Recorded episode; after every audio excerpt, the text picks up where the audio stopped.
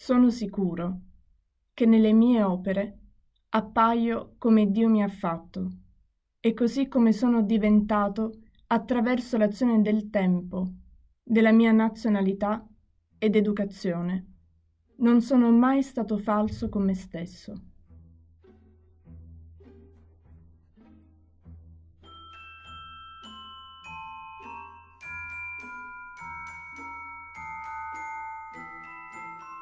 Vi do il benvenuto a Notturno, guida all'ascolto della musica classica. Sono Silvia Serio e ho deciso di aprire la puntata su Piotr Ilich Tchaikovsky con questa sua citazione, perché come lui appare nelle sue opere così come è nato, io auguro a tutte noi di trovare il modo di esprimerci ed esprimere la nostra natura liberamente. Per chiarezza aggiungo che seppur mi capiterà di utilizzare termini binari, i contenuti di questi podcast sono rivolti a ogni persona che col linguaggio verbale saremo in grado di includere, indipendentemente dall'identità di genere. Allora, oggi sono affiancata dal maestro Fulvio Palese, noto saxofonista. Salve maestro! Salve a tutti, bentrovati e oh. bentrovata Silvia. Grazie, ciao Fulvio. Allora, eh, con Fulvio in questa puntata commenteremo alcuni brani dell'amatissimo balletto Lo schiaccianoci. Ma prima presentiamo brevemente l'autore, ovvero Tchaikovsky, che fu un compositore russo dell'epoca tardo-romantica, vissuto nella seconda metà del XIX secolo. Aveva una visione fatalista della vita e soffrì di depressione e legò spesso le sue vicissitudini personali alla produzione musicale. Importante nella vita di Tchaikovsky eh, fu anche la sua mecenate, Madame von Meck, ricchissima vedova eh, di un illustre ingegnere ferroviario, sposando il quale aveva ottenuto il titolo nobiliare.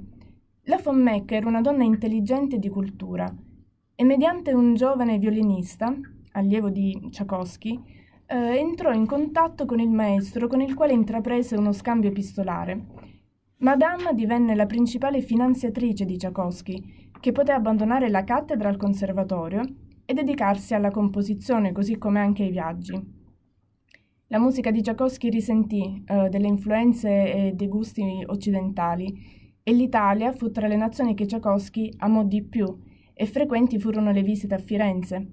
Queste influenze valsero però a Tchaikovsky delle critiche da parte del gruppo dei Cinque, ovvero um, compositori suoi contemporanei e nazionalisti, che lo accusavano di non essere puramente patriottico. Ma ehm, tornando a Madame von Meck, oltre ad essere divenuta mecenate di Tchaikovsky, diventò anche una confidente molto vicina al musicista e tra i due si sviluppò una dipendenza spirituale, fatta anche di cose sottaciute. Era un legame che si esprimeva con uno scambio epistolare sempre più fitto e intimo, ma i due strinsero un patto. Non si sarebbero mai incontrati di persona.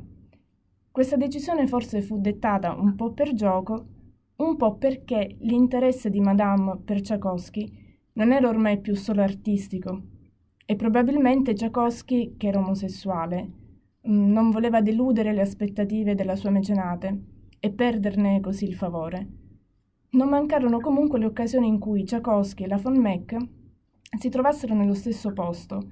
Probabilmente erano delle circostanze create e non del tutto fortuite ma comunque in queste occasioni i due si mantenevano sempre a distanza.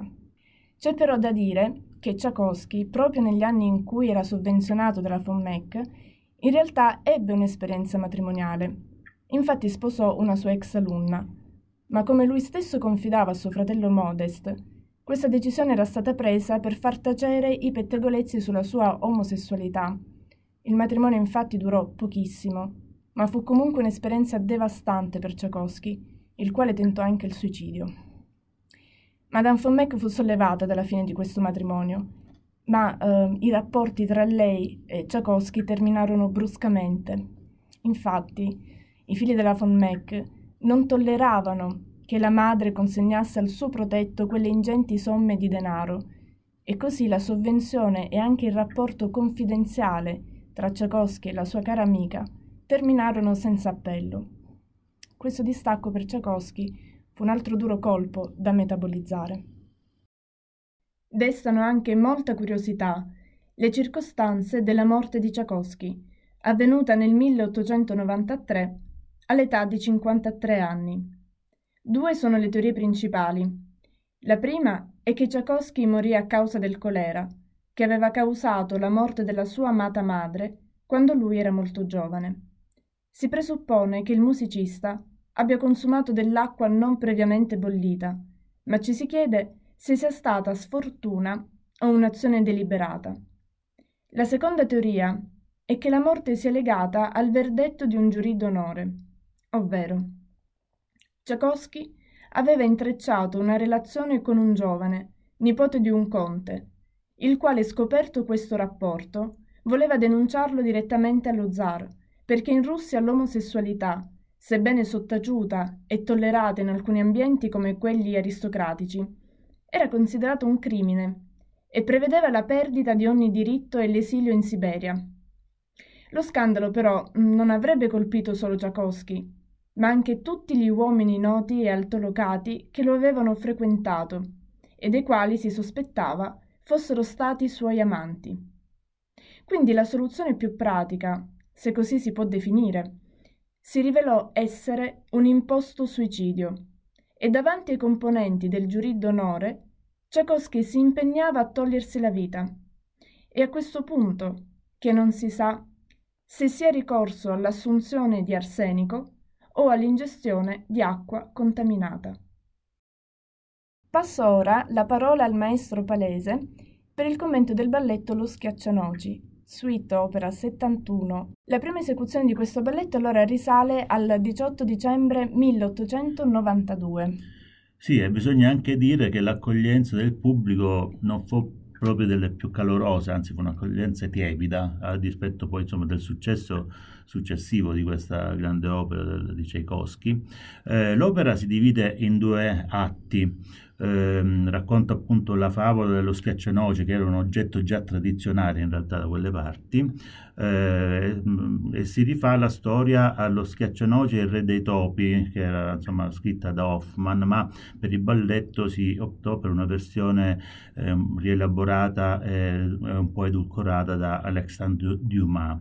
Eh, il primo coreografo eh, fu Marius Petipa che aveva già collaborato con uh, Tchaikovsky per altri balletti eh, la storia parte da, eh, nel primo atto da una festa di Natale eh, presso la famiglia Stahlbaum.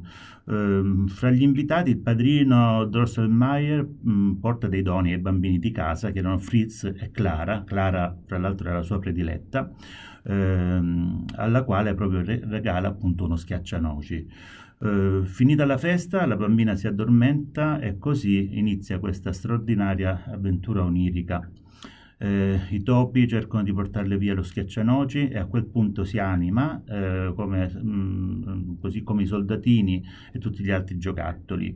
a inizio della battaglia fra i giocattoli e i topi, guidati appunto dal re dei topi, che alla fine muore, decretando appunto la vittoria dei giocattoli sui topi eh, al termine di questo scontro lo schiaccianoci diventa il principe. E così si conclude il primo atto. Nel secondo atto invece Schiaccianoci e Clara entrano nel regno dei dolciumi. E qui, come dire, la, veramente la storia diventa una cosa quasi veramente incantata perché appunto fra i regnanti ci sono appunto Fata Confetto, eh, il principe Coquelux eh, che ricevono gli ospiti al Palazzo Reale Ehm, qui Clara e Schiaccianoci prendono parte alle danze e in conclusione del, del, del sogno vengono eletti i nuovi regnanti. Trovo bellissima questa cosa che Clara in realtà entra nella, nella fiaba, appunto, eh, se non che ne, in, successivamente in una delle versioni che poi è quella che viene più rappresentata da allora, eh, Gorski, un, un, noto coreografo dell'inizio del Novecento, eh, inserì nella coreografia il risveglio di Clara, con accanto il suo schiaccianoci soldatino, e questa versione è quella appunto che si... Mh, come dire, che si rappresenta di più, in qualche maniera interrompendo questa meravigliosa fiaba. Io esatto. l'avrei lasciata alla fine quando sono diventati principi, Clara e lo schiaccianoci, ma questo è un, un mio parere. Hai ragione. Allora, abbiamo detto che quest'opera è una suite. Ehm, ci potresti dire che cos'è una suite? Eh, sì, la suite in realtà è una, mm, come dire, eh, suite significa sequenza sostanzialmente, Mm, quindi è una sequenza di brani eh, appunto molto utilizzata nei balletti, per esempio, quando c'è, c'è bisogno, per esempio, di fare, eh, di creare una successione di quadri, no? Anche, diciamo, indipendenti fra di loro, o che comunque raccontano momenti molto diversi. Quindi diciamo che non c'è un- una, dire, una sequenzialità eh, se non logica che rispetta la storia, ma musicalmente diciamo, sono brani mh, di- con caratteristiche, con tonalità e con, eh, dire, con con- connotati molto diversi fra loro. Le suite inglesi di Bach, per esempio, per dire delle cose storiche, sono appunto una serie di, in quel caso una serie di danze che vengono, come dire, accostate l'una all'altra, ma senza un rapporto né melodico né armonico fra, fra di loro, ecco. Allora, Fulvio, il primo atto si apre con l'ouverture. Sì, l'ouverture, fra l'altro, come dire, è una, è una parte delle composizioni complesse, dove che troviamo ovviamente in molti autori, e appunto significa appunto apertura. È qualcosa che in qualche maniera ci deve portare nell'opera, no? Ehm, in particolare è molto interessante l'ouverture dello Schiaccianoci perché eh, io risento, non risento, anzi in qualche maniera anticipa, perché insomma è stata scritta prima, per esempio l'introduzione so, di, di Perino il Lupo di Sì, Prokofiev, insomma, che era scritta qualche anno dopo. Eh, mh, si sentono appunto questi archi che svolazzano quasi, come quasi a introdurci comunque in un ambiente di fiaba.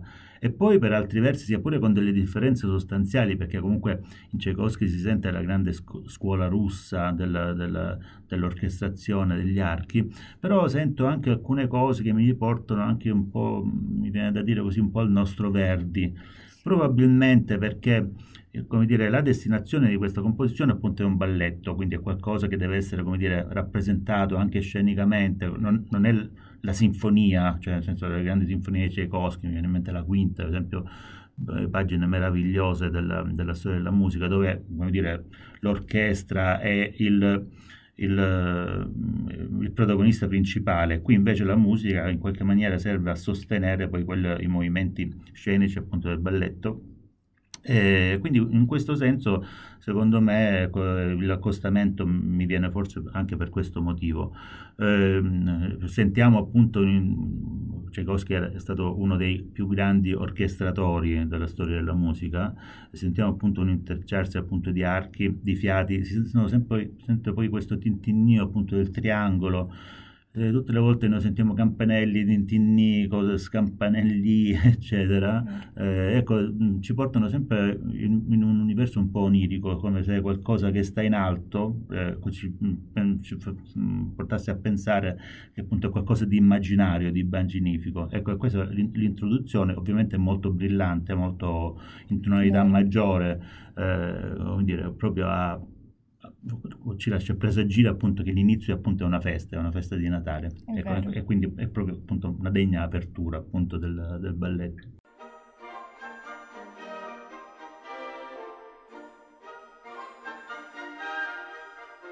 Sempre nel primo atto possiamo ascoltare eh, la marcia.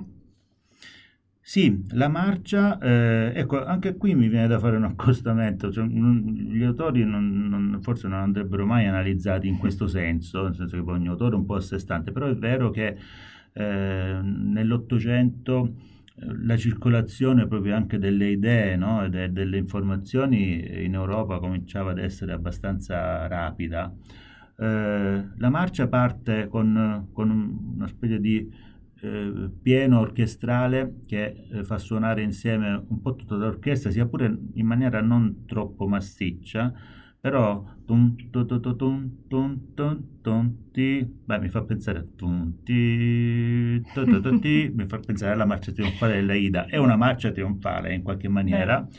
Eh, la, mh, la grandezza dell'autore fa sì poi che ci sia inizialmente un'alternanza fra questa cosa appunto molto schematica, appunto no? come, come dire, un piccolo esercito che deve appunto marciare, e poi dei, dei, dire, dei, delle frasi di archi che in qualche maniera fanno quasi da contraltare, no? sentiamo noi i violini no? che vanno un po' su un altro registro, abbandonano questa cadenza così, eh, appunto marziale, eh, per, per, andarsene come dire, su, su, su, proprio in un altro, quasi in un'altra dimensione, no? descrivendo quasi delle piroette così.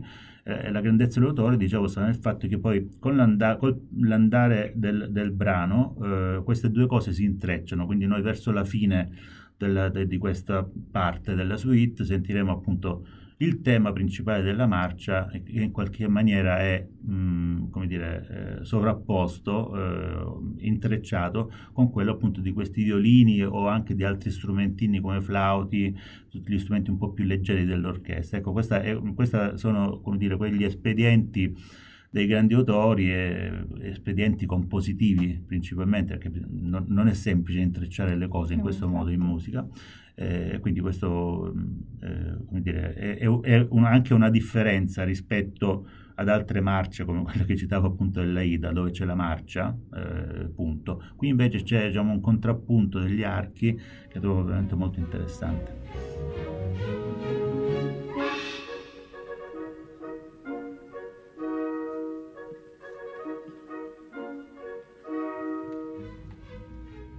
Nel secondo atto invece ehm, Clara e Schiaccianoci entrano nel regno dei dolciumi. Ehm, qui Tchaikovsky assegna un cibo ad ogni danza e le danze che compongono questo divertissement sono eh, facilmente riconoscibili ai più perché sono state utilizzate anche dalla Disney eh, nel cartone animato Fantasia eh, del 1940. Allora Fulvio, dici un po' cos'è un divertissement e quali brani compongono in particolar modo questo dello Schiaccianoci. Allora, mm, un divertissement in realtà è, significa divertimento, eh, anche in letteratura in realtà, no? sono composizioni così frivole, giocose, eh, arriva fino a quest'epoca in realtà anche dal teatro barocco, dove erano dei brani che in qualche maniera servivano a coprire gli intermezzi del teatro, quindi un po' le pause, diciamo, sceniche. E, um, un'altra cosa che mi verrebbe a dire è come poi eh, questa musica, che è stata scritta appunto per delle rappresentazioni dal vivo, sia entrata poi anche appunto nel cinema, non è, non è l'unico caso in realtà, anche Beh. lo stesso Pierino il Lupo di cui parlavamo prima, eh, questo mi, mi, fa pensare al fatto che quando la musica è importante è importante, quindi insomma che un colosso diciamo, mondiale come la Disney abbia preso lo schiaccianoci per farne poi per utilizzarlo in, insomma, nei, nei suoi lungometraggi, insomma la dice lunga. Eh, in particolare appunto qui appunto mh, i, i, brani che, con cui l'autore caratterizza i vari momenti acquisiscono come dire dei caratteri mi viene da dire quasi anche un po' territoriali, no? Eh, allora, per esempio, ehm, eh, abbiamo la danza spagnola eh, con la quale Tchaikovsky si rifissa il cioccolato. Quando lo devo spiegare a, anche a qualche ragazzo, come mai, come mai questa cosa è spagnola? Perché ci sono dei pattern, quello che gli americani chiamano pattern, che in realtà ci riportano subito, come dire, sarebbero come dire, delle costruzioni, no? dei, dei, moduli, dei modelli compositivi che in qualche maniera ci, ci, fanno andare un po' in Spagna, che ovviamente sono delle cose connotate molto ter- territorialmente. Ovviamente i grandi autori non è che scrivono musica spagnola, ma utilizzano quei pattern per, per far sentire, come dire, eh, questo legame, appunto, che è un legame territoriale, culturale, ovviamente. Ehm, ehm, abbiamo anche altre, eh, che ne so, abbiamo anche una danza araba con, quale, con la quale Tchaikovsky rappresenta il caffè, eh, abbiamo una danza cinese appunto con la quale rappresenta il tè, oppure dei bastoncini di zucchero che sono invece rappresentati da una danza russa, il trepak oppure i pastorelli di Malzapane da una eh, danza pastorale eh, fatta appunto, appunto, con zufoli, insomma si sentono delle cose particolari. Ehm, l'ultimo brano, l'ultimo di Bertismo appunto è ehm, quello della mamma cicogna e i pulcinella. Ok. Um, Abbiamo detto appunto che ci sono diverse danze molto caratteristiche per sonorità. In particolar modo um, a me piacerebbe approfondire la danza araba, che è una danza um, suadente, misteriosa. Come riesce Tchaikovsky a ricreare le atmosfere orientali e in particolar modo attraverso il timbro di quali strumenti? Eh, nella danza araba in realtà, eh, allora, ascoltandola, eh, direi da un punto di vista anche armonico, da un punto di vista anche melodico, eh, diciamo, riconosciamo sì un certo fare suadente eh, provocato soprattutto da frasi molto larghe, soprattutto dei, di, degli archi, ma l'orchestra di Tchaikovsky è un'orchestra che suona sempre molto nel suo insieme, quindi non sono mai solo archi o solo un'altra parte, c'è sempre dire, un, un miscuglio molto saggio di, di vari strumenti. Eh, però diciamo, la cosa singolare è questa, che mh, non, non, si avverte, come dire, lo dico molto fra virgolette, una melodia araba dall'inizio. C'è però poi un momento in cui, appunto, in cui c'è un, l'ingresso di quello che credo che sia lo strumento veramente più orientale di tutta l'orchestra sinfonica, che è l'oboe Vero. che a un certo punto fa irruzione proprio all'interno di queste sinuosità no? che boh, potrebbero descrivere che so, le dune di un deserto e improvvisamente questo suono assolutamente orientaleggiante appunto ci fa capire realmente dove ci troviamo ecco. mm, mi verrebbe quasi da fare un commento di questo tipo è come se l'autore avesse voluto creare una specie di smarrimento iniziale e poi a un certo punto farci capire come quasi arrivare in un'oasi nel deserto e farci capire che sì, che stiamo proprio là. Ecco, questo credo che sia stato molto azzeccato ecco, come soluzione.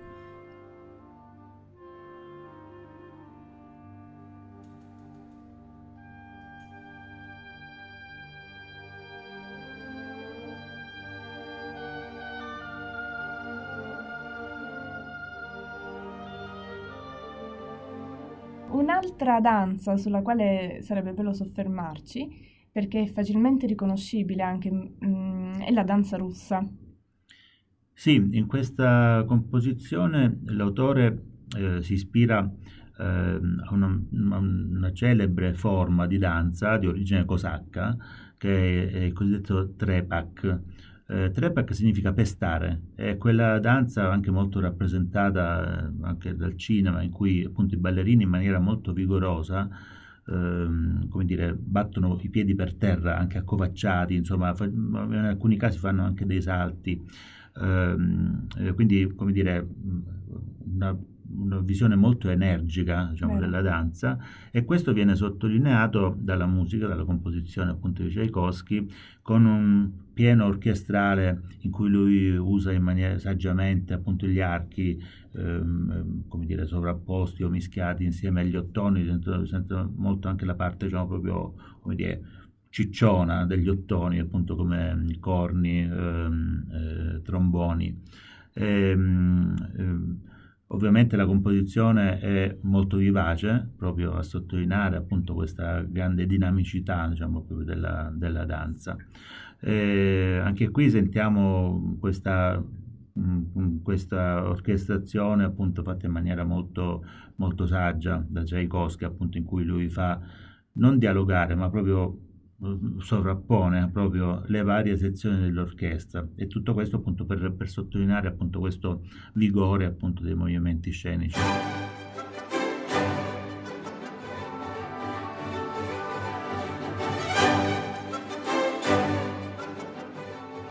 Siamo arrivati eh, a commentare la danza più incantevole e cristallina, ovvero la danza di fata confetto in realtà, mh, se dovessimo attenerci ad una traduzione rigorosa uh, di questo titolo, la danza dovrebbe chiamarsi danza di fata prugna, perché in Russia um, si utilizzavano delle prugne candite eh, per decorare l'albero di Natale, ma in seguito queste prugne candite venivano anche gustate durante le festività natalizie. Ehm, per quanto riguarda allora questa danza, ehm, c'è un espediente particolare perché viene introdotto uno strumento che mai era stato utilizzato prima in un'orchestra sinfonica. Sì, lo strumento in particolare è la celesta. Ehm, è uno strumento a percussione, anche se a vederlo sembrerebbe un piccolo pianoforte verticale, però in realtà eh, funziona un po' come funzionano altri strumenti a percussione, tipo per esempio xilofono o vibrafono. Eh, in particolare fa parte di una famiglia eh, degli strumenti a percussione cosiddetti idiofoni. Eh, gli idiofoni sono strumenti che, come dire, il cui corpo è lo stesso mh, mm, elemento che, che, emette il suono. Le, forse l'idiofono più famoso è la campana, poi la campana ecco. delle chiese, quindi come è il, il corpo stesso dello strumento, che, quindi non ci sono membrane, corde, tese, eccetera eh, appunto fa la sua, per la prima volta l'apparizione in un'orchestra sinfonica, di lì in poi moltissimi autori hanno, l'hanno utilizzata, la Celesta per esempio nella Tosca eh, la, la, utilizza il nostro Puccini, per esempio, però la troviamo per esempio anche nel Bolero di Ravel, insomma, come entra a far parte. Sarebbe bello una volta fare una specie di, di storia della musica attraverso un po' le innovazioni tecnologiche, quindi man, man mano che appaiono gli strumenti e i grandi autori li, li inglobano nelle composizioni. Certo. Questo sarebbe un altro, un altro percorso probabilmente. Come si sviluppa la musica in base allo sviluppo della tecnologia degli eh, strumenti. Esatto, si potrebbe Vero. fare una storia per ogni singolo strumento, ma anche una, una storia generale diciamo, della musica. E in questo caso particolare noi mm, credo che sia uno delle, dei tratti più, forse più geniali di, tutta, di tutto lo schiaccianoci. Noi sentiamo che ehm, la composizione ehm, come dire, si poggia su un pizzicato di archi, quasi proprio a, a, a sottolineare proprio quasi una specie di ballerina si muove sulle punte in maniera molto delicata. Eh, su questo pizzicato degli archi appunto si innesta questa melodia della celeste, appunto con questo suono che appunto sempre scampanelli, eh, sonagli, suoni abbastanza brillanti e acuti. Eh, è una melodia straordinaria, in realtà fatta di due voci che, come dire, che si, mh, mm, si muovono eh, parallelamente Ehm, descrivendo anche degli intervalli che sono alcune volte di quarta o di quinta, ehm, organizzati in una maniera molto saggia, nel senso che eh, creano comunque un alone di mistero. E poi eh, a fare quasi da contrappunto questo, a questo suono così cristallino della celesta, troviamo inizialmente anche alcune frasi eh, mh, eh, dire, ehm, attribuite al clarinetto basso, che è un suono molto vellutato che va verso le frequenze basse, come così a, farci, a, farci, a riportarci un po' con i piedi per terra. Eh, ovviamente tutto l'andamento del brano ovviamente fa poi sentire ancora una volta l'orchestra fino poi a concludersi appunto con eh, ancora una volta con, questo, con, questa melodia di Celesta che appunto è la caratteristica principale. Ecco mi, mi, viene in mente appunto parlando di una fata di un mondo incantato di fate ecco credo che sia stata la scelta forse più azzeccata ecco di tutto il balletto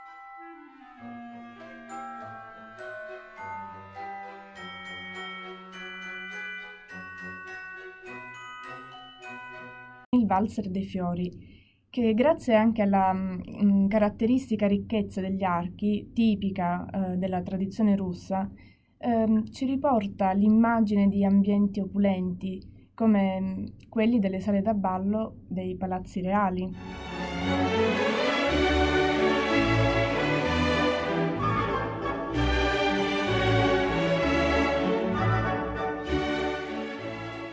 Beh, sì, sicuramente. Allora, il valzer era certamente la danza all'epoca più diffusa, insomma, siamo alla fine dell'Ottocento, ehm, ed era, come dire, appunto, una danza che ehm, si riferiva appunto a questi grandi saloni, insomma, a queste, a queste feste, un po' alla magnificenza.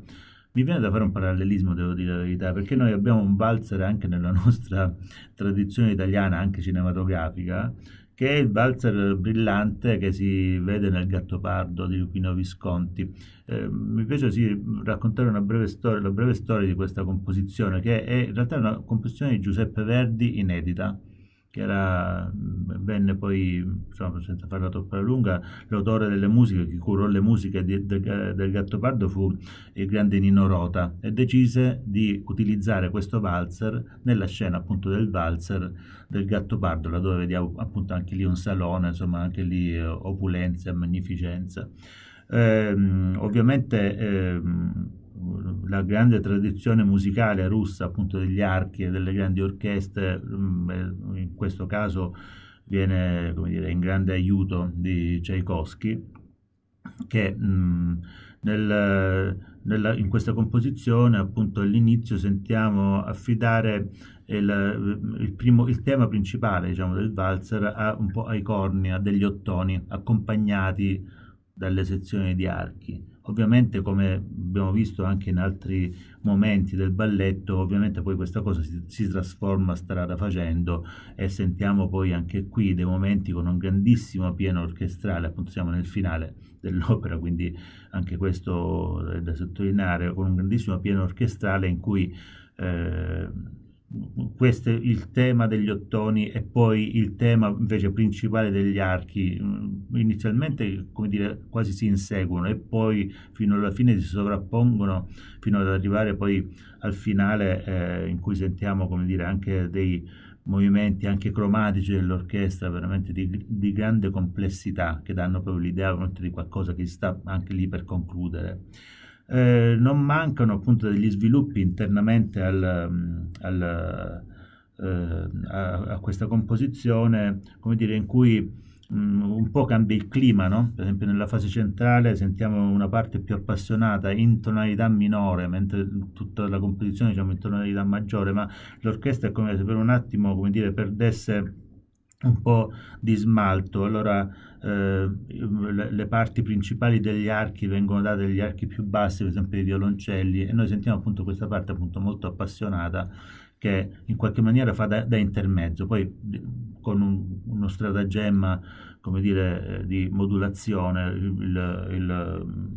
l'autore riporta di nuovo tutto a quello che quello che è la, eh, dire, il tema principale degli archi e poi insomma di lì eh, anche qui sentiamo eh, come se lui facesse un po' un sunto di tutta l'orchestra che aveva utilizzato anche qui sentiamo di nuovo eh, triangoli, scampanelli, eh, trombe questo, anche questa cosa iniziale appunto a cui facevo riferimento molto evocativa appunto di corni no? cioè, sì, sì. i corni, gli ottoni questa tipologia di ottoni solitamente Ehm, ci fanno venire in mente sempre scene di caccia, foreste, insomma qualcosa comunque di incantato. Ecco, è come se ho la sensazione che Tchaikovsky appunto in quest'ultima parte abbia voluto un po' mettere tutto insieme, ecco, un po' tutte le sue strategie utilizzate fino a questo momento, le mette insieme appunto in questo valzer direi come se fosse proprio un'esplosione no? di tutto quello che era successo fino a questo momento. Esatto. Sì. Peraltro la parte a cui tu facevi riferimento della parte centrale più appassionata è anche la parte che più mi piace di, di questo valzer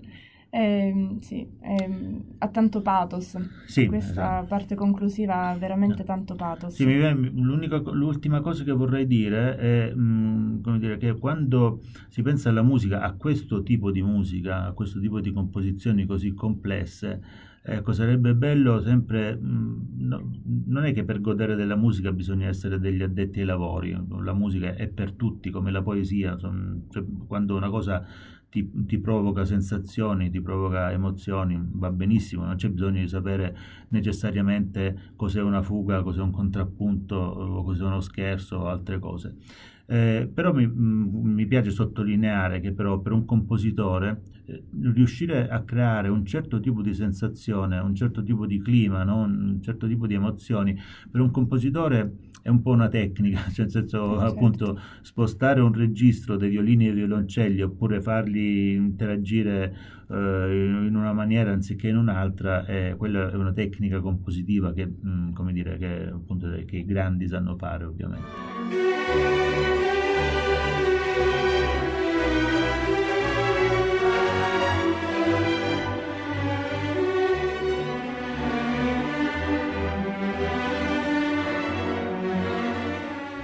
Allora, con questo ringrazio il maestro Fulvio Palese eh, per questo prezioso contributo e per la simpatia. Eh, io l'ho chiamato Fulvio per tutto il tempo, però...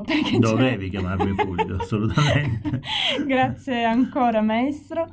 E, ehm, ringrazio voi tutti per aver seguito il commento a Lo Schiaccianoci e vi auguro un buon ascolto. Grazie Silvia e un saluto a tutti.